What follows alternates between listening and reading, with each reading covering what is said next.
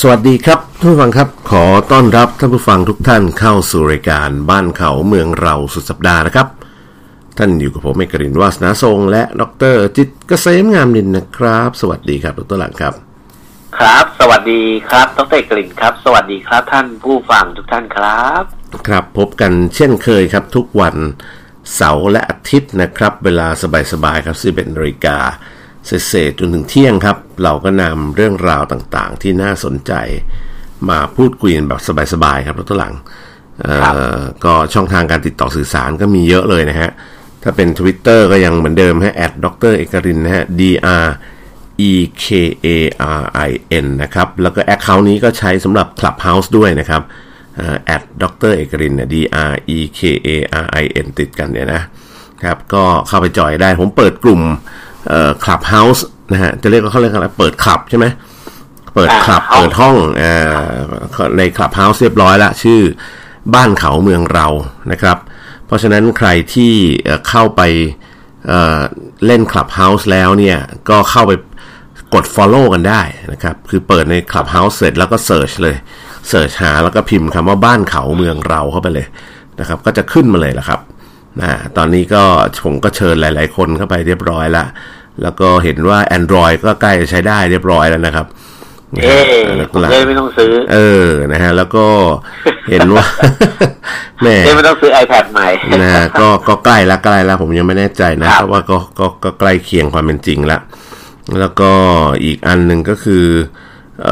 อเขาเรียกอะไรฮะเออแฟนรายการหลายคนเนี่ย ก็ตอนนี้ก็ไปกด Follow กันเรียบร้อยละนะครับ นะใครใครที่ใช้เอ่อ Clubhouse อยู่นะเดี๋ยวก็ดรหลังพร้อมใช้ก็เดี๋ยวจะเปิดห้องคุยกันแบบนี้เลย แล้วก็ผมกะว่าวันไหนที่เนี่ยคืมอกคืมใจเดี๋ยวอาจจะลองดูครับดรหลัง ระหว่างที่เราคุยกันออกรายการสดอย่างเงี้ยนะ ผมก็จะเปิด Clubhouse ตามไปด้วยนะฮะออนไลน์ไปพร้อมกันเลยครับดรหลังครับนะฮะก็ก็น่าจะสนุกดีแล้วก็พอจบรายการนะคือรายการวิทยุลาไปปุ๊บเนี่ย ก็สามารถคุยต่อหลังไม่คือคุยคุยในคลับเฮาส์ต่อได้ในประเด็นต่างๆ ที่น่าสนใจหรือใครจะยกมือแสดงความคิดเห็นหรือถามอะไรอย่างเงี้ยทำได้ เออ ผมว่ามันครับสนุกดีนะตหลัง ดีกว่าดีกว่าแบบฟังทางเดียวไงใช่ไหมฮะเออแล้วจะเวลาที่ไหนแบบเดี๋ยวคุยกันถึงเย็นเลยเนี่ย โอ้โห คงต้องมีจำกัดเวลาส่วนมาก ก็หลายรายการทำอย่างนี้ แล้วก็พอหลังจากเอ่อจบรายการเสร็จแล้วก็คุยต่ออีกประมาณสิบห้าทีอย่างเงี้ยแล้วตอนหลังแล้วก็ปิดครับ อืม แต่ระหว่างระหว่างจัดรายการก็ออนไลน์ตลอดไงคือ แบบเปิดห้องเออยาวไปพอจบรายการแล้วก็สรุปจบเข้าชมครับนะฮะเหมือแล้นวก็สอนหนังสือนะใช่ เออแล้วก็ตอนสอนนะเผื่ออะใครจะถามอะไรเนี่ยไม่ค่อยยกไม่ค่อยมีใครยกมือ ใช่เขาบอกวันนี้เอาแค่นี้วิ่งมาถามกันใหญ่เลยหน้าอ้องนั่นน่ะสิ เออคือก็คงเวลาอารมณ์นั้นถามเนี่ยกูสงสัยจะกลัวคนอื่น จะรู้ครับว่าเราถามอะไรครับก็ไม่มั่นใจในตัวเอง อืมนะฮะอันนี้ก็เป็นแนวทางที่ตอนนี้หลายสื่อนะฮะ ก็ใช้อย่างนี้อยู่ แม้แต่สื่อที่ออกทีวี หรือที่สื่อที่ออกทาง Facebook Live นะฮะเขาก็ไลฟ์มาออกบน Clubhouse ด้วย แล้วก็หลังจากจบรายการบน Facebook หรือบนทีวีแล้วเนี่ย ก็มาคุยต่อใน Clubhouse ด้วย โอ้ก็ก็ถือว่าเป็นอีกแนวทางหนึ่ง แล้วก็ตอนนี้ก็คนที่เข้าไปใน Clubhouse นี่ก็ก็หลากหลายทั้งตารางมีทุกวงการนะฮะผมก็มีโอกาสได้พูดคุยกับผู้หลักผู้ใหญ่หลายคนทั้งนั้นที่จริง ๆ ก็ไม่รู้ในชีวิตจริง มันจะมีเวลานั่งคุยกันอะไรยังไงขนาดนี้นะครับ แต่ว่าเข้าไปแจมแจมๆก็นเขาก็เชิญขึ้นไปคุยบ้างอะไรบ้างนะครับ ก็หลายกลุ่มด้วยกันนะวันก่อนนี้ก็คุยกับ ทางคุณปีมาลากุลที่เจ้าเอ่อเจ้าของเอ่อคนที่ก่อตั้งเอ่อจอสร้อยอะตัวหลังก็คุยกันเรื่องของเออประเด็นอุบัติเหตุ แล้วก็คุยกับคุณหมอแท้จริงใช่ไหมที่เขาดูไอโครงการอะไรนะเมาไม่ขับอะ่ะครับเป็นคนที่เริ่มโครงการเมาไม่ขับ แล้วก็ทราบว่าแกก็กำลังจะตั้งห้องขึ้นมา เออเป็นห้องแบบเหมือนกับว่า คล้ายๆตาวิเศษอะสมัยก่อนเราดูเรื่องเก็บขยะใช่ไหมก็ใช้ตาวิเศษ แต่อันนี้ครัก็บเป็นเออเหมือนกับอาสาตาจราจรประมาณอย่างนั้นนะครับ แล้วก็ให้รถยนต์ทุกคัน หรือคนที่ถือใช้โทรศัพท์ มือถือแล้วขับรถไปด้วยเนี่ยก็เปิดกล้องอะไรเงี้ยเรคคอร์ดไป ส่งข้อมูลก็อย่างที่เล่าให้ฟังไปนะฮะแล้วก็เอ่อมีประเด็นวันก่อนที่คุยกับคุณหนุ่ยพงสุขแล้วตหลังหนุ่ยพงสุขฮิรัญญพฤกษ์อะตหลังรู้จักไหม เออ ก็ผมเผอิญว่าเปิดไปเจอกลุ่มคุณหนุ่ยเขาคุยกันเรื่องของภาพยนตร์ดิสนีย์อยู่เรื่องหนึ่งก็คือรายา หรือเรยารายาเนี่ยนะรายา The Last Dragon The Last Dragon นะของดิสนีย์อ่า Raya's World นะประมาณอย่างนั้นนะนะก็เขาก็เอ่อคุยประเด็นน่าสนใจ ตอนแรกผมก็เปิดผ่านๆพอเปิดฟังฟุ๊บเอ้ยเขากำลังคุยเรื่องอะไรกัน เขาบอกว่าเขา complain กระทรวงวัฒนธรรมนิดนึง ว่าจริงๆ น่าจะใช้โอกาสนี้ที่ภาพยนตร์เรื่องนี้ออกฉายเนี่ยคือเขาเพิ่งไปดูมาแหละนะฮะครับแล้วก็เอ่อภาพยนตร์เรื่องนี้ออกฉาย ปรากฏว่าไอ้คนที่เป็น head of the story อะนะครับเป็นคนที่แบบเป็นไงดูภาพรวมในเรื่องราวทั้งหมดของเอ่อภาพภาพยนตร์แอนิเมชันเรื่องนี้ของดิสนีย์คือคนไทยแล้วตัวหลังเออนะฮะแล้วก็เออก็นี่มีข่าวที่เป็นดราม่าเรื่องน้อง น้องยาย่าไงอุรัสยาที่เป็นครับคนภาค ภาพยนตร์เรื่องเนี้ยเรื่องรายาเนี่ยนะว่าเอ้ยทำไมถึงให้ดารามาภาคเสียง แล้วจะไปแย่งอาชีพนักภาคหรือเปล่าอะไรประมาณอย่างเงี้ยซึ่งเราก็ต้องต้องเรียนให้ผู้ฟังจริงๆแล้วในต่างประเทศในภาพยนตร์แอนิเมชันทุกแทบจะทุกเรื่องเนี่ยเขาให้ดาราดัง ๆ ภาคเป็นตัวการ์ตูน ตัวนั้นตัวนี้ทั้งนั้นเลยตัวหลังถูกไหมถูกไหมฮะ เออก็ในอดีตที่ผ่านมาแต่ตัวการ์ตูนแต่ละตัวไอ้คนนี้ภาคอันนั้นคนนั้นเพราะอันนี้ไม่ใช่นักภาคนะจะเป็นดาราจริง ๆ เลย โดยเฉพาะแอนิเมชันดัง ๆ ทั้งหลายเนี่ยนะอันนี้ก็อืมก็หลายคนที่ที่เข้าไปดราม่านี่อาจจะไม่ทราบหรือไง ผมก็งงๆเหมือนกันนะจริงๆเรื่องไม่เป็นเรื่องเลยนะเรื่องเนี้ยนะครับจนกระทั่งผู้เขียนหรือ head of story ของภาพยนตร์เรื่องนี้ต้องออกออกมาพูดอะ บอกสาเหตุที่ชอบเอ่อใช้น้องยาย่ามาภาคนี่ก็เพราะว่าเขาก็ได้แรงบันดาลใจมาจากน้องยาย่านี่แหละเอามาเขียนการ์ตูน คือไอตัวเอกอะผู้หญิงที่เนี่ยหน้าตาน่ารักน่ารักนี่ก็ได้แรงบันดาลใจมาจากน้องยาย่านะประมาณอย่างนั้นนะนะครับครับแล้วก็คุณหนุ่ยเขาก็พูดอาจจะฝากถึงกระทรวงวัฒนธรรมไปนะครับ ว่าเออกระทรวงวัฒนธรรมน่าจะใช้โอกาสนี้ในการ คือไม่ต้องไปโปรโมทหนังหรอกแต่โปรโมทคนไทยที่เข้าไปมีส่วนในการพัฒนาแอนิเมชันเรื่องนี้แล้วมีเรื่องแบบอะไรที่ดูเป็นไทยๆ การแต่งตัวรวมถึงอาหารนะตัวหลังอืมมีอาหารไทยหลายอย่างมากเข้าไปผสมปนเปอยู่ในภาพยนตร์เรื่องนี้ครับนะฮะก็เขาก็เลยอยากจะ แต่เขาก็ไม่ได้พูดหรอกนะว่าเป็นอาหารไทยอะไรอย่างเงี้ยนะคือมันเป็นอ่าแฟนตาซีอะมันเป็นแฟนตาซี แต่แบบพอเราพวกเราคนไทยมองปุ๊บเรารู้เลย โอ้ไอ้นี่ต้มยำไอ้นี่เขาเรียกอะไร อะไร โอ้หลายอย่างนะตัวหลังผัดไทยมีไหมไม่รู้ แต่ผมก็ยังไม่ได้ดูเหมือนกันครับนะฮะแต่ว่าก็ก็เข้าไปแลกเปลี่ยนความคิดเห็นกับคุณหนุ่ยแล้วก็รับปากว่าโอเค ผมจะเอาเรื่องนี้ อืม แจ้งให้ท่าน ท่านรัฐมนตรีว่าการกระทรวงวัฒนธรรม ก็แจ้งไปแล้วด้วย นะครับก็เอ่อก็เรียนท่านรัฐมนตรีไป เพราะว่าท่านท่านรัฐมนตรีก็เป็นเพื่อนโรงเรียนเดียวกับผมนี่แหละนะฮะเป็นเพื่อนมาตั้งแต่เด็กนะครับ ผมก็ก็เรียนให้ท่านรัฐมนตรีทราบไปว่า เออ มีประเด็นอย่างนี้ขึ้นเกิดขึ้นบนคลับเฮาส์โอ้โห เดี๋ยวนี้มันคลับเฮาส์นี่มันแม่กว้างขวางหลากหลายรูปแบบหลายเรื่องราวนะตอนหลังนะครับมันก็สนุกสนานกันไปนะครับ อ้าวอะแล้วตอนหลังมีอะไรเชิญนะครับ ก็ อืมจะเอาเรื่องอะไรดีตัวเอกตอนนี้ก็ท่าทาง เออตัวเอกทายซิว่าธนาคารกลางเอ่อของสหภาพยุโรปเนี่ย ครับ ตอนนี้เขาให้สถาบันการเงินประเทศต่างๆ ในกลุ่ม EU ยุโรปเนี่ยนะอืม กู้เงินเพื่อนำไปเสริมสภาพคล่องไปปัดเป่า วิกฤตการณ์โควิดเนี่ยนะครับ ดอกเบี้ยกี่เปอร์เซ็นต์ครับ โอ้โห ดอกเบี้ยเหรอตอนหลังเออ เนี่ยเพิ่งประกาศเมื่อสัปดาห์ที่ผ่านมานี่เลยโอ้โหดอกเบี้ยเอาผมว่าเซซะว่าศูนย์จุดห้าเปอร์เซ็นอะไรอย่างงี้ไหม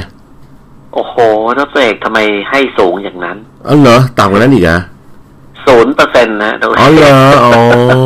ฮะฮะเดี๋ยวนี้ฮะธนาคารกลางแห่งสหภาพยุโรปนะฮะ ก็รักษา อัตราเงินกู้เอ่อระหว่างสถาบันการคือไม่ใช่ระหว่างเขาจะให้แก่สถาบันการเงินในยุโรปเนี่ยนะอืมของประเทศต่างๆเนี่ยครับ แต่เอ่อที่ดอกเบี้ยศูนย์เปอร์เซ็นต์เลยก็ก็เรียกว่าอ้าวอันนี้คือมาตรการช่วยเหลือแหละไม่ได้ให้กู้นะดรหลังอ่าพูดให้กู้เออก็เลยตกใจจริงๆมันคือมาตรการช่วยเหลือเหมือนกับเอ่อมาตรการที่ทางแบงก์ชาติเราช่วยเหลือสถาบันการเงินน่ะครับ นะก็ให้ให้เออแบงก์ชาติเราให้เป็นเงินเงินช่วยเหลือเลยใช่ไหมแต่หรือว่าไม่แต่หรือว่าให้เป็นงื่อนไขต้องได้ไงอ่า เงื่อนไขต้องเออได้ไม่ใช่แบบเอาเอาไปแล้วก็เอาไปปล่อยดอกซื้อต่หุ้นเอาไปอ๋อออะไรเงี้ยนึกตัวเองนึกออกไหมใช่ใช่ใช่ใช่เอาไปซื้อเอ่อทองซื้อน้ำมันซื้ออะไรเงี้ย อืมอืมเอาไปเก็งกำไรต่ออย่างเงี้ยไม่ใช่ คือจริง ๆ หลักการคือต้องต้องการให้ไปปล่อยต่อกับธุรกิจที่ เขากำลังไปลำบาแก้กไขอืมไปแก้ไขที่ปัญหาให้กับธุรกิจใช่ไหมครับครับซึ่งอ่าก็อาจต้องยอมรับว่าบ้านบ้านเราอาจจะแบบไม่ได้ให้ศูนย์เปอร์เซ็นต์อย่างนั้นมั้งผมว่านะ อาจจะมีบ้านเราปต้ระนมาทุณนโอ้ต่ำไม่ๆไม่ได้ศูนย์บ้านเราเอประอมาณศูนย์จุด0.5ห้าเออศูนย์จุดห้าใช่ไหมผมว่าประมาณเอนั้นอนะอเมริกาศูนย์จุดสองห้าเออนะฮะก็ก็ยุโรปนี่มาแหวกแนวมากศูนย์จุดศูนย์ศูนย์จุดศูนย์เปอร์เซ็นต์คือให้เออ ให้ไปเลย ไม่ต้องมาจ่ายดอกเบี้ยฉันเดี๋ยวไม่ต้องมีแล้วต้อให้งมาคืคืนนแต่ต้องคืนใช่ไหมถูกไงก็คือไม่ต้องมาจ่ายดอกเบี้ยฉันแต่เอาไปเอาไปฟื้นเศรษฐกิจก่อน แล้วเดี๋ยวครับมีเมื่อไหร่เอามาคืนอ้วอืมเออประมาณนี้นะครับ โอ้ก็ก็ถือว่าเป็นโอ้โหเสียดาย อังกฤษบอกแม่ลูกป่าบออืกมไม่ได้อยู่ใน EU ซะแล้ว นั่นน่ะสิเออไม่น่างั้จะออกซื้อเลยมาแล้วก็ไปซื้อไม่งั้นจะกู้มาแล้วก็ไปซื้ออะเขาเรียกว่าสินทรัพย์ อืม ราคาถูกเลยหลังทั่วโลกโดยเฉพาะโอ้โหในเมืองไทยเนี่ยนั่นน่ะสิเออถ้าถ้าผมเป็นประเทศในสหภาพยุโรปนะเอาเงินมาแล้วก็แบบกว้านซื้อโรงแรม ซื้ออะไรต่างๆในประในประเทศไทยตอนเนี้ยทุกเรื่องอืมเนี่ยในพัทยาเองเขาว่าโอ้โหตอนนี้ถูกเหลือเกิน เยอะ เออ โรงแรมใช่ไหมก็ตายกันเยอะ แล้วก็สถานประกอบครับการอะไรต่างๆนะครับ เยอะเลยนะช่วงนี้ก็อะไรที่มันขึ้นอยู่กับนักท่องเที่ยวต่างชาตินี่ก็คนไหนสายป่านยาวก็ยังพอถูไถกันไปได้นะหรือคนไหนบางเพิ่งคนเพิ่งกู้มาสร้างใหม่อะ เออ อันนี้ก็ก็ตายอะ่ะ ครับ กู้มาสร้างใหม่นี่ตายเลยนะ เพราะว่าไม่มีของเก่าสะสมอยู่เลยไงครับเออแต่ถ้าแบบเคยประกอบกิจการมานานแล้วมีเงินเงินสดสะสมอยู่บ้างใช่ไหมก็พอจะประคอง หรือขออนุญาตแบบยืดหนี้เอาไป จ่ายคืนช้าหน่อยยังไม่ต้องจ่ายต้นจ่ายดอก ขอพักชำระหนี้อย่างเงี้ยไปสักระยะหนึ่งเงี้ยนะนะครับก็ก็อันนี้ก็เป็นมาตรการที่ทุกคนใช้กันอยู่แหละ แล้วก็มีน้องๆโฆษณาให้เพื่อนเพื่อนผมนิดนึงได้ไหมๆอะไรฮะ เพื่อนผมเนี่ยเพิ่งสร้างเสร็จเลยเมื่อกุมภาที่ปีที่แล้วเนี่ยโอ้เหรอพอสร้างเสร็จปุ๊บก็ประกาศโควิดปิดเมืองเลยอะโอ้โหฮะที่ไหนครับเออโรงโรงแรมโนโวเทลศรีราชาอ๋อเหรอฮะผมไปนอนมาแล้วหรูมากด้วยเดี๋ยวก่อนโนเทลสีชามันมีมาพักใหญ่แล้วไม่ใช่เหรอตอนหลัง โนโวเทลศรีราชาเพิ่งสร้างเสร็จที่อยู่หน้าอ๋อเหรออ่าตรงแหลมฟานน่ะหน้าเทศบาลน่ะอ๋อเหรอฮะอ๋อเพิ่งสร้างเสร็จเลยของท่านนายกอะอ๋อนายกเทศบาลเทศมนตรีนายกเทศมนตรีอ๋อครับครับใช่ที่เพื่อนแล้วตอนหลังโอ้เนี่ยสร้านะงก็ โอ้เขาหรูห้องหรูมากแล้วก็กระจกบานมาเริ่มเลยมองมองเห็นเกาะสีชังเลยอะทุกคโอ้นงั้นเดี๋ยวผมต้องขออนุญาตจอง ไปเลยบไปอกบ้างบอกชื่อดรหลังนะจะแพงเป็นพิเศษใช่ไหมแต่ เขาบอกช่วยจ่ายคราวที่แล้วด้วยพูดเลยมาก็ดีแล้วบอกชื่อดรหลังเลยอ๋อฮะฮะฮะดีคช่วยรับช่วยกันไปพักหน่อยเพราะว่าอืมหนึ่งหรูอืมห้องน้องห้องน้ำโอ้โหแบบ ไม่แพงเรียกว่าหลับโอ้ผมไปเตะฟุตบอลที่โรงเรียนอะครับสังชันศิราชาทุกเอกแล้วก็ไปนอนอะอืมอืมอืมวันคืนวันอะไรไม่รู้ เออ วันเลี้ยงรุ่นมั้งอืม เออแล้วก็ไปนอนอะ หลับรวดเดียวถึงเช้าเลยอะทุกเอกถึงเที่ยงแสดเลยว่าอะนอนสบายว่างั้นเถอะ เออคือผ้าปูที่นงที่นอนมันใหม่หมดอะอื้อหือคือเอี่ยมใหม่อะหมตอดนแล้นี้วแบบหลับลึกหลับสนิทจริงๆด้วยอืม ไม่ไม่ไม่ใช่แบบเมาลึกอะไรอย่างงี้ไม่ใช่ไหมไม่ไม่ใช่ไม่ใช่อ้าวสวดมนต์ดึกนี่โอ้โหแล้วก็เนี่ยแหละฝากฝากไว้ครับเห็นเขาบอกเออก็เนี่ยโรงแรมเพิ่งสร้างเสร็จใหม่ใช่ไหมอืม มีภาระดอกเบี้ยเดือนละสี่ล้าน โอ้โหแล้วก็ก็อ่า เขาเขายังเปิดนะ เปิดให้บริการเออแต่ว่ามีการคัดกรองอย่างดีอะไรทำนองเนี้ยนะซีดเลยครับรถตก็ลาดดอกเบี้ยก็เดือนมีเงินสี่ล้านโอ้ยังยังไม่พอจ่ายดอกเบี้ย อืม ถูกต้องถูกต้องเออใช่นะฮะ ก็ต้องช่วยช่วยต้องช่วยกันหน่อยนะเพื่อนครับ ครับ ก็คือเขานี่พูดถึงโรงแรมก็ดีแล้วรถตลาดครับ มีข่าวคราวอยู่ข่าวหนึ่งซึ่งก็น่าสนใจมาก ๆ นะครับดรหลังอาจจะไปสนับสนุนโรงแรมนี้บ้างก็ได้นะครับอ่า เป็นโรงแรมที่น่าจะเป็นแห่งแรกของโลกอะที่จะเปิดให้บริการปี 2570 แต่ว่าเป็นโรงแรมที่ไม่ได้อยู่ในโลกนะตลังเป็นโรงแรมอวกาศเออเคยเคยทราบข่าวนี้ไหมข่าวนี้เป็นข่าวที่ออกมาจากเว็บไซต์ที่เเนี่ยเขาตามข่าวเกี่ยวกับเทคโนโลยีใหม่ๆ อะไรต่างๆนะฮะ ก็ถือว่าล่าสุดนี่บริษัทสตาร์ทอัพของ แคลิฟอร์เนียบริษัทหนึ่ง ชื่อว่า Orbital Assembly Corporation นะตัวหลัง ตอนนี้เริ่มเดินหน้าออกแบบโรงแรมอวกาศ เพื่อที่จะให้มนุษย์เนี่ยขึ้นไปเปิดประสบการณ์ใหม่ ในการพักผ่อนในโรงแรมอวกาศแห่งแรกของโลก นี่นี่ข่าวที่แบบ เฮ้ย ผมอ่านแล้วผมตกใจ เรากำลังจะก้าวไปสู่ยุคที่มนุษย์สามารถขึ้นไปอวกาศได้ในราคาที่ถูกลงมาก ๆ ก็เนี่ยต้องขอบคุณเทคโนโลยีใหม่ ๆ ของอีลอนมัสแล้วก็ค่ายอื่น ๆ ที่เขากำลังทำอยู่แหละ Virgin Galactic อะไรต่าง ๆ เขาก็พยายามอยู่นะตัวหลัง คือทุกวันเนี้ยนอนมานอนพัทยานอนภูเก็ตยังไม่มีเออยังไม่กล้ายังเดินทางมานอนกันไม่ได้เลย เออ อันนี้ที่ก็จะไปนอนเท้งเต้งอยู่บนท้องฟ้า นั่นนะสิ ก็เขาคงอยากเห็นแบบ600กิโลเมตร เอออยากเห็นแบบวิววิวของโลก คือเราดูวิวทะเลดูวิวภูเขากันไม่พอละอันนี้เอาดูวิวโลกไงนะครับ ก็ต้องเป็นเรื่องของคนรวยแหละแล้วก็หลังช่วงแรก ๆ นี้นะครับ ก็จริง ๆ แล้วเป็นความฝันของทุกคนมานานแล้วล่ะ ผมเชื่อว่าใครที่ดูภาพยนตร์ไซไฟเอ่อโอ้โหตั้งแต่เราเด็กๆกันนะ มันก็จะมีไอ้ที่แบบกลมๆ เหมือนโดนัทแล้วหมุนหมุนหมุนหมุนน่ะแล้วก็หลัง ครับนั่นแหละดีไซน์ประมาณนั้นเลย เพราะว่าการที่เขาต้องไปหมุนหมุนตามคอนเซปต์นั้นเนี่ย มันไม่ใช่ภาพยนตร์ไซไฟเขาเขาเขียนขึ้นมาโดยเขาไม่มีจินตนาการ หรือไม่มีหลักการวิทยาศาสตร์นะคือเขาสร้างแรงโน้มถ่วงจำลองไงคือการหมุนเนี่ย มันทำให้เกิดแรงเหวี่ยงนะพอเกิดแรงหนีศูนย์กลางเกิดแรงเหวี่ยงเนี่ยไอแรงเหวี่ยงตัวนี้ยทำให้คนสามารถที่จะยืนอยู่บนไอไอไอโดนัทที่กำลังหมุนหมุนได้แล้วตะลังเสมือนหนึ่งว่ามี แรงโน้มถ่วง ก็ขึ้นอยู่ว่ามันหมุนเร็วหมุนช้าอะไรเงี้ยก็คือการสร้างแรงโน้มถ่วงจำลองนั่นเองนะครับ แล้วก็เขาก็ไอเจ้าของสตาร์ทอัพคนเนี้ยก็ได้แรงบันดาลใจมาจากภาพยนตร์ไซไฟเหมือนกัน ก็คือเรื่อง Interstellar ผมเชื่อว่าหลาย ๆ คนเคยดูแล้ว Interstellar นี่ผมว่าเป็นภาพยนตร์ที่ภาพยนตร์วิทยาศาสตร์ที่แบบทะลุจินตนาการมากๆเลยตอนหลังแล้วก็แบบ ทำเอ่อ production ได้ดีมากๆนะครับ ใครที่ยังไม่ได้ดูอาจจะลองไปหาดูก็ได้นะครับ ไม่รู้ในเน็ตเน็ตฟง Netflix อะไรมีหรือเปล่าไม่รู้นะ Interstellar นี่ก็ก็ก็ใครที่ยังไม่ดูก็ไปดูกัน แต่ใครที่ดูแล้วเนี่ยก็ทราบว่า Interstellar เนี่ยคือแรงบันดาลใจให้กับ CEO ของบริษัท Orbital Assembly Corporation นี่แหละ ก็เป็นบริษัทที่เอ่อเขาเอ่ออยู่เบื้องหลัง การพัฒนาเทคโนโลยีอะไรต่างๆ ขึ้นมามากมายเกี่ยวกับเอ่อเทคโนโลยีอวกาศนะนะครับ แล้วก็ทางเอ่อ Orbital Assembly Corporation เขาเรียกชื่อย่อ OAC เนี่ย ก็มีเอ่อผู้ที่เป็นอดีตนักบินอวกาศเป็นอะไรต่างๆ เนี่ย แล้วก็วิศวกรของนาซาเนี่ยมาจอยอยู่ในบริษัทเขาแล้วก็หลัง แล้วก็เอาทีมพวกเนี้ยที่เคยมีประสบการณ์ในอวกาศอยู่แล้วเนี่ยมาดีไซน์โรงแรม เขาตั้งชื่อว่าเอ่อโอ้โหผมอ่านไม่ถูก Von Braun Station Von Braun Station นะ V O N B R A U N แล้วก็ Station นะ Von Braun ใช่ไหมนะครับ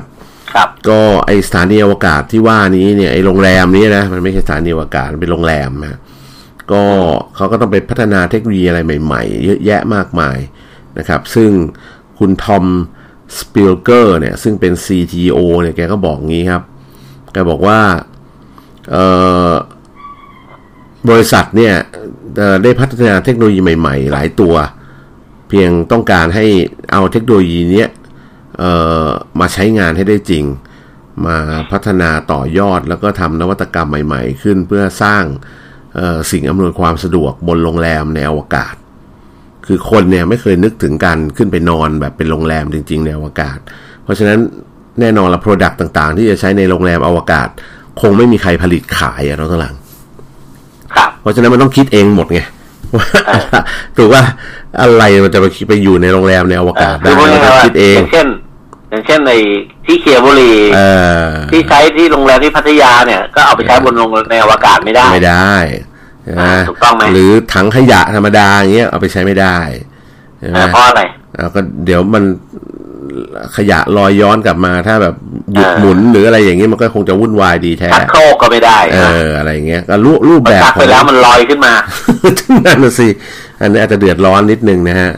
นะก็ครับก็เนี่ยอันนี้ก็เป็นแผนโดยที่เขาประกาศแผนเนี่ยเขาจะเริ่มสร้างโรงแรมแห่งนี้นะ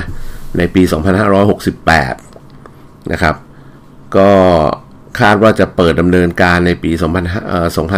2570นะนะฮะตารางครับ ก็ก็จะว่าเร็วก็เร็วจะว่าช้าก็ช้านะอ่า2570 นะครับ ซึ่งณวันนั้นเนี่ยเชื่อว่าเทคโนโลยีการพัฒนาไอ้พวกระบบยานอวกาศต่างๆ น่าจะไปไกลพอสมควรแล้วแล้วโอ้โห ผมอ่านข่าวที่เขาเขียนแล้วนี่ เฮ้ย พี่แกจะเอาโรงแรมแบบหรูขนาดนั้นขึ้นไปไว้บนนู้นเลยเหรอ แกบอกว่าจะมีอ่าทั้งโรงภาพยนตร์ มีสปาเพื่อสุขภาพ ฟิตเนส ร้านอาหารห้องสมุดนะฮะแล้วก็สถานที่จัดคอนเสิร์ตแล้วต่างๆคือพูดง่ายๆไปพักผ่อนมามีห้องสำหรับพักเป็นห้องสวีทเหมือนโรงแรมห้องดีๆอะก็มี 3 ประเภทนะมี Luxury Suite ขนาด 126 ตารางเมตร มี Luxury ธรรมดา 62 ตารางเมตร ก็เหมือนคอนโดอะทั้งตารางนะครัฮะบแล้วก็ห้องมาตรฐานใน30 ตารางเมตรก็เหมือนโรงแรมทั่วไปนะครับครับ นะฮะก็การออกแบบไอ้ Warren Brown Station นี่ก็ได้รับแรงบันดาลใจจากเอ่อ Warner Warren Brown ซึ่งเป็นวิศวกรผู้เชี่ยวชาญในการพัฒนาจรวดนะฮะก็เอาชื่อมาตั้งตารางโอ้อันนี้ก็ถือว่าเป็นข่าวคราวที่เรียกว่าแหมทะลุโลกก็ว่าได้ตารางนะเพราะว่าเพราะว่าต้องบอกว่าการที่ใครจะคิดสร้างโรงแรมในอวกาศนี่ต้องไม่ธรรมดานะถูกไหมเพราะว่าอยู่ดีๆเอ่อมัน คงไม่มีใครแล้วที่อาจะบสแดร้างดทำไงอาบแดดอาบแดดก็ก็มีเขามีแผ่นกระจกใหญ่เลยก็คงนอนอาบแดดอยู่ตรงนั้นแหละครับนะฮะนอนอาบเลย เออ อะเดี๋ยวช่วงนี้พักสักครู่รับก่อรังสีเข้าไปเต็มใช่ ไม่มีอะไรกั้นเออแต่กระจกก็คงต้องมีกั้นไงกระจกเขามีครับฟิลเตอร์อยู่แล้วนะครับ อะก็ก่อนจากการพักในช่วงแรกก็ขอบคุณปูน ฉาบขัดมันสำเร็จรูป TOA Loft ดิบอยู่ทน คนอยู่เท่สไตล์ TOA Loft นะครับ แล้วก็มีสปอนเซอร์รายใหม่มาเป็นผู้สนับสนุนอีกท่านหนึ่งนะครับ ก็โอ้โหหรูเลยแล้วตั้งหลังครับเบน Primus อ่าเปิดประสบการณ์ครั้งใหม่กับ The New E-Class เดี๋ยวต้งหลังไปถอยสักคัน และ Mercedes AMG GLA 35 4matic หรูหราในราคาพิเศษก่อนใคร เราต้องหลังรีบโทรไปเลยนะครับ 02 095 5555นะ02 095 5555 นะครับ อะขอบคุณฮะ เดี๋ยวช่วงนี้พักสักครู่ เดี๋ยวกลับมาคุยต่อในช่วงที่ 2 ครับ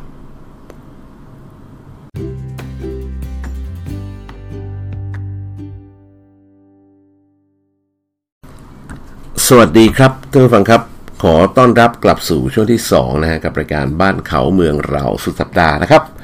ท่านยังคงอยู่กับผมเอกรินทร์วาสนาส่งและดรจิตรเกษมงามนินนะครับ สวัสดีครับทุกๆคท่ารันบครับ สวัสดีครับ ท่านผู้ฟังอีกรอบนะครับ สวัสดีครับทบเตยกลินครับ ครับแหมเมื่อช่วงแรกเราก็พูดถึงโรงโรงโรงแรม ไม่รู้ทะลุขึ้นไปอวกาศได้ไงนะตอนหลังนะครับเออช่วงนี้เทคโนโลยีมันไปเร็ว ต้องบอกว่าอ่าเออต้องบอกว่าช่วงเนี้ยเออในช่วงแบบสิบกว่าปีที่ผ่านมาแล้วตัวหลัง เป็นช่วงแห่งการ disrupt แล้ว disrupt อีกของสารพัดเทคโนโลยี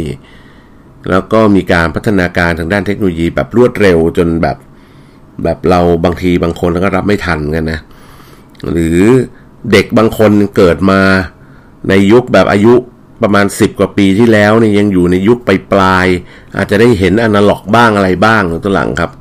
แต่ตอนหลังๆนี่ก็ convertกลายกลายเป็นดิจิตอลไปหมดละ ตอนนี้ก็ต้องบอกว่าทุกคนก็อยู่ใน digital lifestyle ประมาณนี้กันนะ นี่เทคโนโลยียานยนต์ก็เหมือนกันเห็นไหมเราคิดว่าครับโอ้โห ผมพูดมาตั้งแต่หกห้าหกปีเจ็ดปีที่แล้วในเรื่องของยานยนต์ไฟฟ้าก็คุยกับรถตหลังมาตลอดนะฮะแล้วก็คิดว่ามันน่าจะมา หลายคนก็บอกว่ามาช้าปรากฏว่าตอนนี้มาเร็วกว่าที่คิดนะ เมื่อเอ่อวันไหนนะ เมื่อวันพฤหัสแล้วตัวหลังครับในพฤหัสช่วงเช้าเนี่ยทางเอ่อ กฟผอะโดยท่านผู้ว่านะก็จัดงานเปิดตัวธุรกิจใหม่ของกฟผแล้วตัวหลัง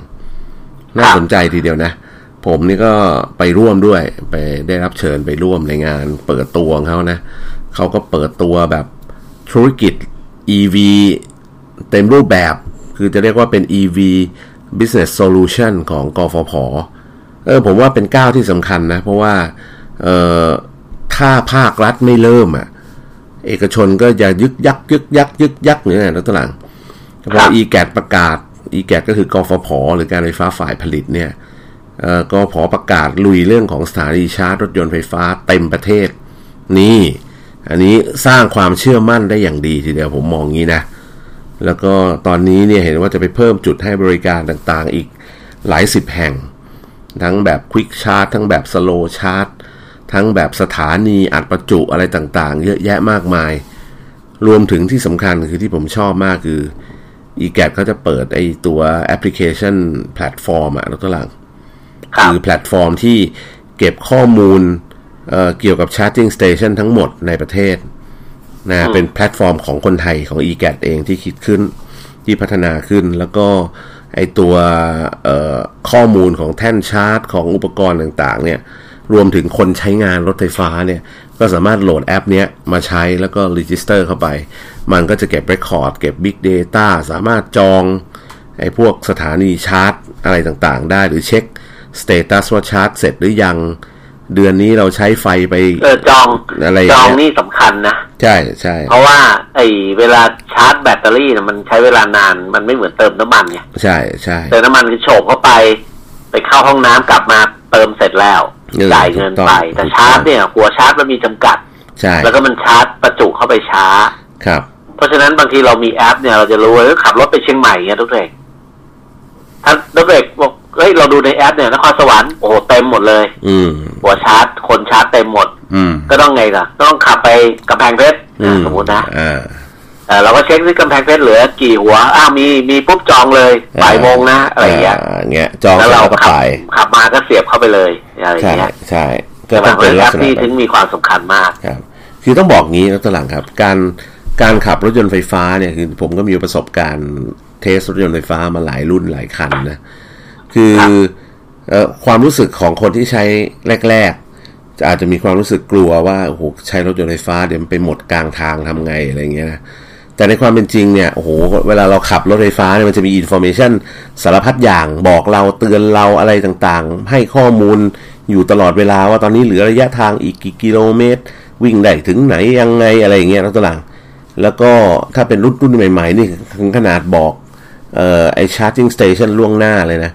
ว่าครับถึงเวลาตำแหน่งการชาร์จตรงนั้นตรงนี้เนี่ย แนะนำให้ขับไปตรงอ่านั้นใช่ถูกต้องถูกต้องอย่างเทสลาในอเมริกาในแคนาดาเนี่ยนะโอ้โห มันแบบมันบอกเลยล่วงหน้าว่าถ้าสมมติเราจะขับไปถึงเมืองนี้เมืองนั้นเนี่ย ควรจะแวะชาร์จที่ไหนยังไงนะครับ ตรงไหนมีควิกชาร์จตรงไหนมีสโลชาร์จเพราะว่า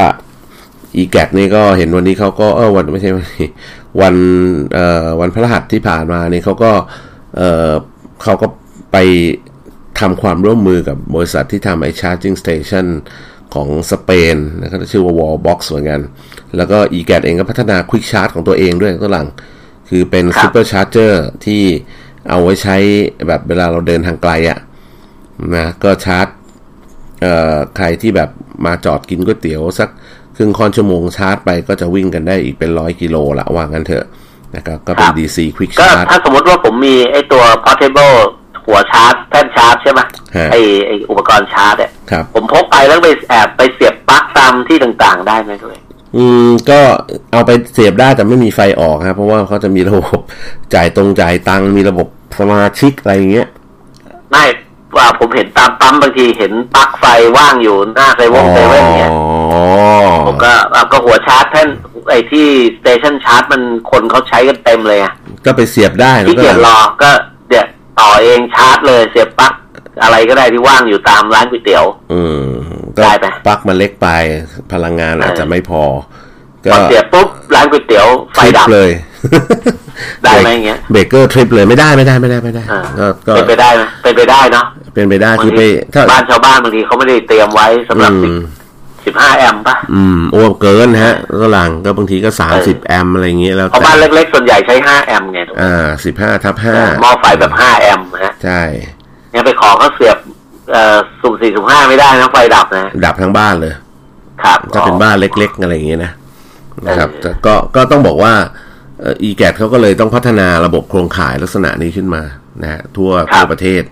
แล้วก็จะทำบนแบบเหมือนกับเส้นทางที่เป็นเส้นทางหลักอะ่ะ อีกหน่อยเราจะเห็นไอ้ลักษณะแบบนี้เยอะขึ้นเรื่อยๆแล้วตอนหลังครับ แล้วเขาก็พัฒนาไอ้ตัวแพลตฟอร์มที่ผมชอบคือเขาพัฒนาแพลตฟอร์มให้คนไทยใช้ โดยคนไทย คือจริงๆตอนนี้ไอ้แพลตฟอร์ม charging station เนี่ยมันมีแล้วตอนหลังมีอยู่เป็นสิบยี่ห้อในประเทศไทยอะใครจะเชื่อ ครับนะฮะแล้วตอนหลังจะใช้ charging ของไอ้คนนี้ก็ต้องดาวน์โหลดแพลตฟอร์มซอฟต์แวร์ของคนนี้มา แล้วก็อืมเอ่อถ้าแล้วตอนหลังจะใช้ charging station อีกค่ายหนึ่ง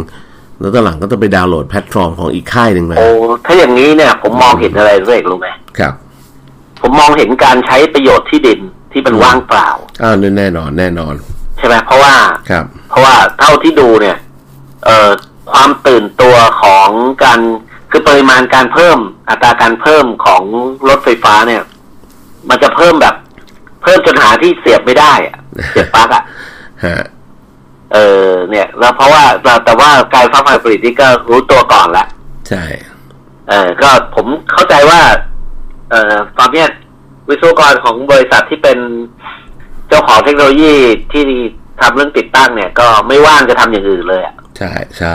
ใช่อย่าง ABB อย่างเงี้ย อืมที่บ้านผมเบรกเกอร์เสียอยู่เนี่ยครับที่หมู่บ้านนะฮะฮะ เออก็ติดต่อเข้ามาสองอาทิตย์แล้วอืมเออเขาบอกว่า โอ้โหช่างตอนนี้ออกไปติด ไอตัว ไอเนี่ยเอ electric vehicle charging station ทั่วประเทศเลย เออ ใช่โอ้โหใช่ช่างไม่ว่างกลับมากรุงเทพเลย โอ้โห ผมบอกโอ้โหเนี่ยเห็นไหมก็แสดงว่าเนี่ยพอฟังจากดรเอกปุ๊บอะโอ้โหแสดงว่าเออเฮ้ยเขาไปออกไปติดตั้งจริงเว้ยใช่ใช่เออแล้วก็เบรกตเกออนร์นี้ที่หมู่บ้านก็เลยแบบหาช่างต้องรอไป ตอนนี้นี่ไม่ใช่แค่แค่อีแกนนะนะตอนหลังครับครับ คือตอนเนี้ยเท่าที่ทราบเนี่ยมีหลายค่ายอย่าง PTT OR เงี้ยเขาเขามีบริษัทลูกชื่อ GPSC ไง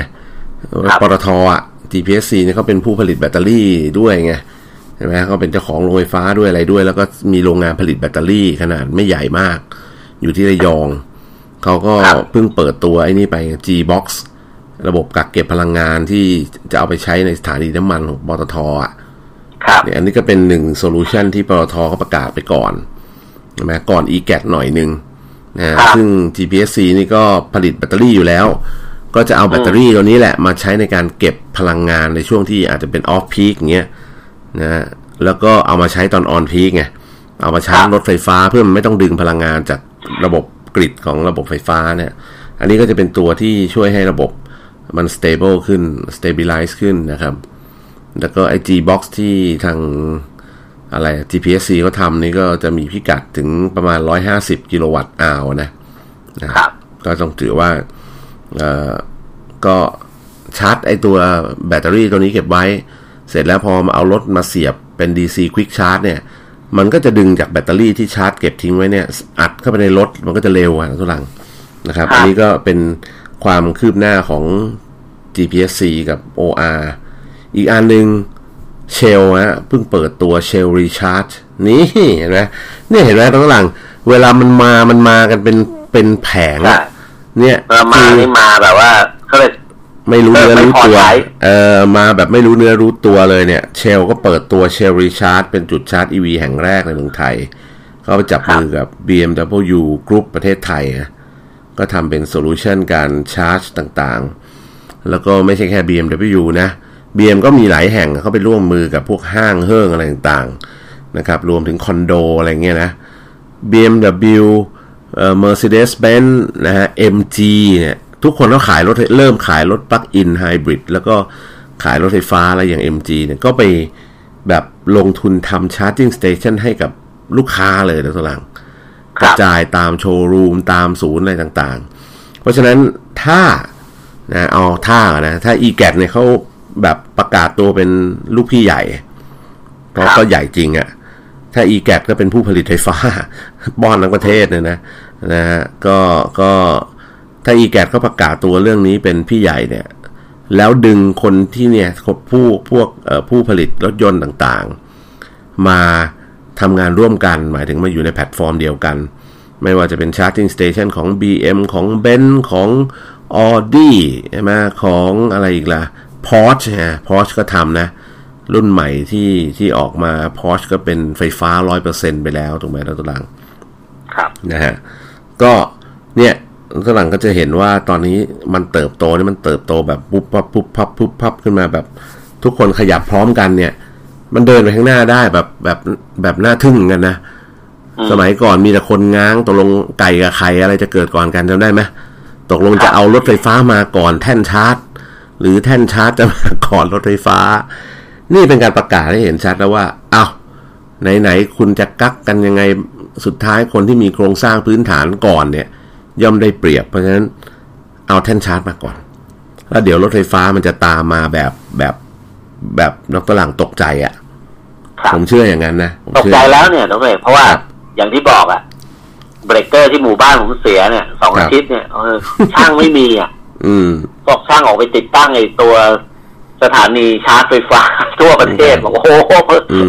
เนี่ยเห็นไหมตกใจไหมตกใจครับออวิศวกรไม่ว่างเลยน้องเอกก็แล้วก็ล่าสุดนี่ข่าวสัปดาห์สองสามวันที่ผ่านมานี่เองน้องเอก ยอดขายรถยนต์ไฟฟ้าอืมเขาเรียก new energy vehicle นะฮะหมายความว่าไม่ไม่ใช่แค่รถยนต์ไฟฟ้านะรถรคืถอยนต์รถยุคยนต์ใหม่ที่ใช้เชื้อเพลิงแบบใหม่ อืม เพราะมันมีทั้งรวมทั้งปลั๊กอินฟิวไฮเซบริลดทั้งด้ไฮวยโดรอะไรเจนด้วยเฟลเซลเออทั้งแบตเตอรี่พาวเวอร์นะ ทุกอย่างเลยนะอืม ของประเทศจีนนะฮะครับสองเดือนแรกนี่ฟาดไปสี่ล้านคัน โอ้โหยอดขาย สูงมากนะตัวเองครับสองเดือนแรกนะมกรากุมภาพุ่งปรี๊ดนะฮะรถรถยนต์ในประเทศจีนนะรถยนต์ที่ใช้พลังงานที่ไม่ได้ใช้น้ำมันเนี่ย ครับ แค่สองเดือนเนี่ยสี่ล้านคัน อืมนะฮะตกโอ้โห เฉลี่ยตอนนี้คือเอ่อเดือนหนึ่งเดือนหนึ่งเนี่ย คือคือถ้าเฉลี่ยย้อนหลังสิบสองเดือนเนี่ย ตกเดือนละหนึ่งจุดสี่ห้าล้านคัน เออหนึ่งล้านสี่แสนคันต่อครับเดือนนะ อืม เขาบอกปัญหาที่จะตามมาในไม่ช้าภายในปีนี้เลยนะครับเอ่ออ่าตัวชิปอิเล็กทรอนิกส์อืมที่ใช้สำหรับรถยนต์ไฟฟ้าทั้งหลาย อืม จะไม่พอฮะ ของขาด คือรถยนต์น่ะไม่ขาด รถยนต์เนี่ยพร้อมผลิตนะอุปกรณ์เพราะเขาปั๊มเหล็กปั๊มอลูมอ่าปั๊มไออลูมิเนียม ปั๊มอะไรมาเนี่ยมัน คืออุตสาหกรรมหนักยากอุตสาหกรรมหนักไม่มีปัญหา การประกอบรถคืยอนพร้อมต์ประปกอบระกอตัวบถัได้งแต่ไอไอตัวอืมสมองกลเนี่ยคอมพิวเตอร์ที่ใช้เอ่อเดี๋ยวเพราะว่ารถยนต์ไฟฟ้านี่ใช้สมองกลมากเลยนะ ECU ใช่ไหม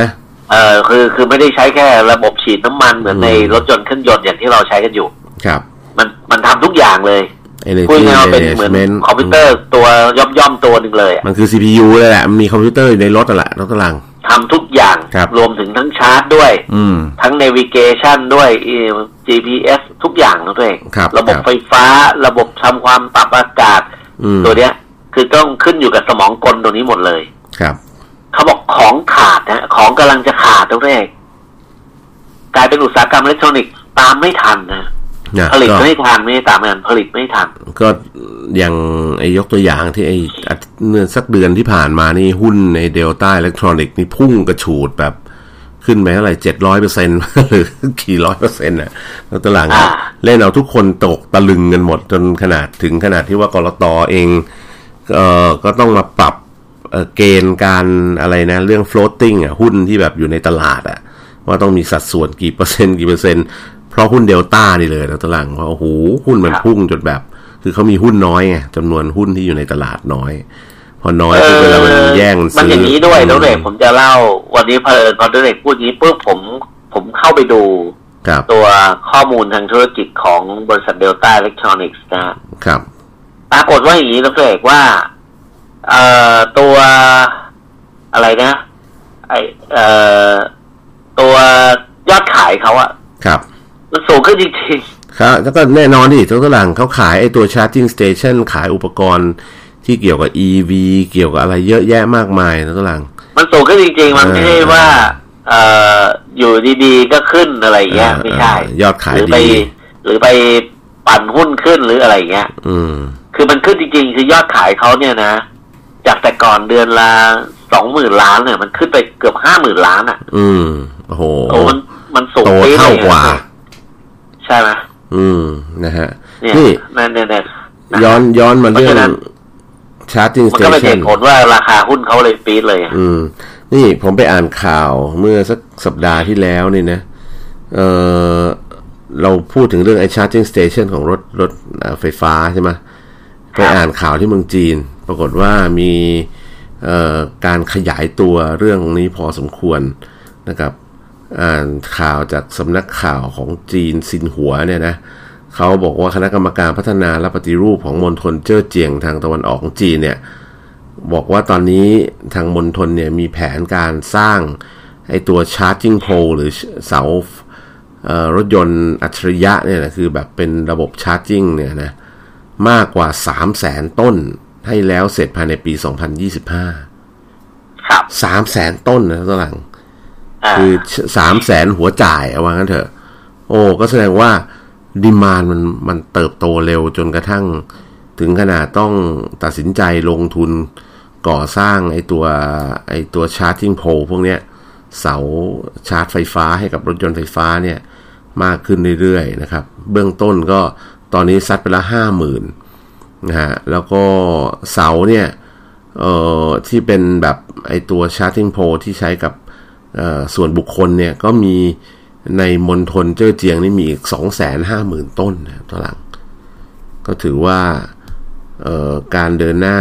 ของรถยนต์ไฟฟ้าในจีนเนี่ยก็ไปกันอย่างรวดเร็วมโหฬารมาก แล้วราคาถูกอะ่ะ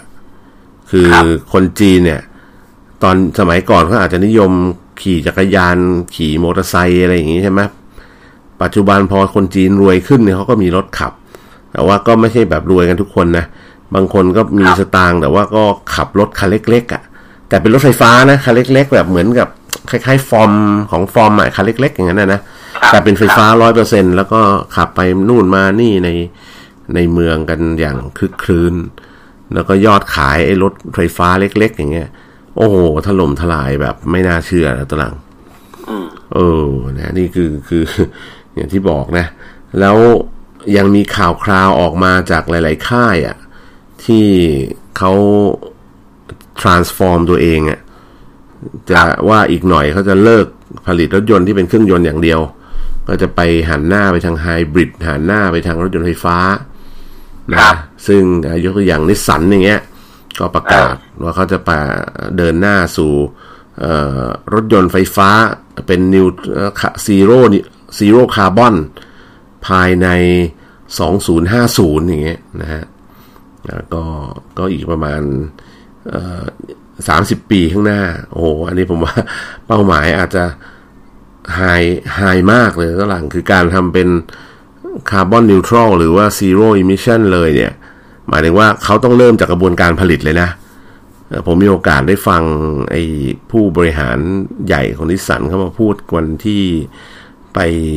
งานเปิดตัวกฟผ EV สุดไอ้ Business Solution เนี่ยเขาพูดตั้งแต่แบบว่า เอ้ยโรงงานตั้งมาต้องใช้ใช้พลังงานไปเท่าไหร่ ระหว่างกระบวนการผลิตเป็นยังไงวัตถุดิบสร้างอะไรยังไงเท่าไหร่รวมๆแล้วภาพรวมทั้งหมดเนี่ยทำยังไงให้โรงงานของนิสสันออกมาแล้ว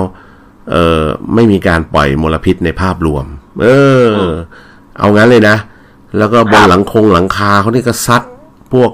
โซล่ารูฟอะไรต่างๆ แบบเต็มเหนียวอะ่ะคือคือใส่เข้าไปเต็มเหนียวทำยังไงถึงจะผลิต